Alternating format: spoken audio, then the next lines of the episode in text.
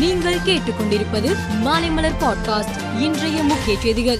சென்னை நந்தனம் YMCA மைதானத்தில் சென்னை சர்வதேச புத்தக காட்சி ஜனவரி ஆறாம் தேதி முதல் இருபத்தி இரண்டாம் தேதி வரை நடைபெறுகிறது. முதலமைச்சர் மு ஸ்டாலின் புத்தக காட்சியை தொடங்கி வைக்கிறார். சென்னையில் ஹோட்டல்களில் நடத்தப்படும் புத்தாண்டு கொண்டாட்டங்களுக்கு கட்டுப்பாடுகள் விதிக்கப்படும் என்றும் வரும் இருபத்தி ஒன்பதாம் தேதி அன்று அது தொடர்பாக ஆலோசனை கூட்டம் நடத்தப்படும் என்றும் போலீஸ் கமிஷனர் சங்கர் ஜுவால் தெரிவித்துள்ளார்.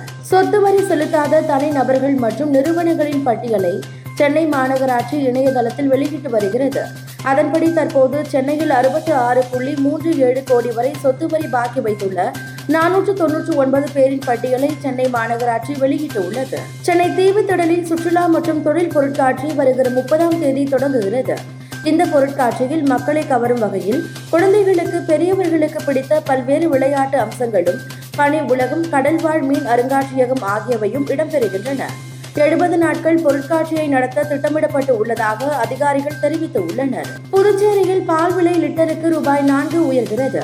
கொள்முதல் செய்யப்படும் பால் விலையையும் லிட்டருக்கு மூன்று அதிகரிக்க அரசு திட்டமிட்டு உள்ளது கொரோனாவால் ஏற்படும் எத்தகைய நெருக்கடிகளையும் எதிர்கொள்ள சிறப்பாக தயாராகும் வகையில் மாநிலங்கள் மற்றும் யூனியன் பிரதேசங்களில் நோய் தடுப்பு ஒத்திகை நடத்த மத்திய அரசு அறிவுறுத்தி இருக்கிறது அதன்படி நாடு முழுவதும் இன்று நோய் தடுப்பு ஒத்திகை நடைபெறுகிறது. கட்சி பொறுப்பு குறித்து இனிமேலும் தேவையற்ற கருத்துக்களை தெரிவித்தால் அவதூறு வழக்கு தொடரப்படும் என்று எடப்பாடி பழனிசாமிக்கு ஓ பன்னீர்செல்வம் எச்சரிக்கை செய்து வக்கீல் நோட்டீஸ் அனுப்பியுள்ளார். சீன ராணுவம் தைவானை நாலாபுரமும் சுற்றி வளைத்து மிகப்பெரிய அளவில் போர் பயிற்சியில் ஈடுபட்டது. சீனாவின் பயிற்சி தங்கள் மீது போர் தொடுப்பதற்கான ஒத்திகை என தைவான் குற்றம் சாட்டியது. இதனால் இரு நாடுகளிடையே போர் பதற்றம் உருவாகியுள்ளது. டிஎன்பிஎல் போட்டியில் அணிகளுக்கு இதுவரை குறிப்பிட்ட வீரர்களை தேர்வு செய்து ஒதுக்கீடு செய்யப்பட்டு வந்தனர். இனி ஒதுக்கீடு முறை இருக்காது. அதற்கு பதிலாக ஐபிஎல் போன்று டிஎன்பிஎல் போட்டியிலும் வீரர்கள் ஏலத்தில் விடப்பட இருக்கிறார்கள். இதற்காக ஒவ்வொரு அணியும் அதிகபட்சமாக எழுபது லட்சம் செலவு செய்யலாம்.